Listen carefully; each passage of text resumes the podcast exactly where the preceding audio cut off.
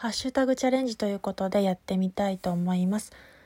私の自慢の友人について、短大時代からの友人2人について、あ、3人かなについて喋ろうと思います。よく4人で集まってディズニーランドに行ったり、あの、社会人になってそこからあの、働いた後も、まあ、定期的にではないですが、あの、集まったりして年に何回かそうやってあのディズニーランドに出かけたりだったりとかその後食事をしたりあとはその2人2人4人で女の子だと22に分かれたりするのでえっと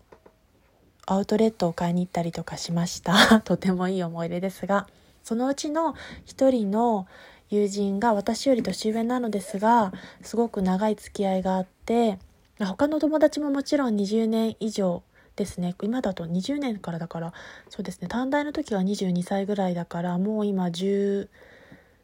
年以上はその古い友人とは付き合いがあって、まあ、離れてもつかず離れずの関係性で入れたりとか離れていても近況を知らせ合ったりとかしたり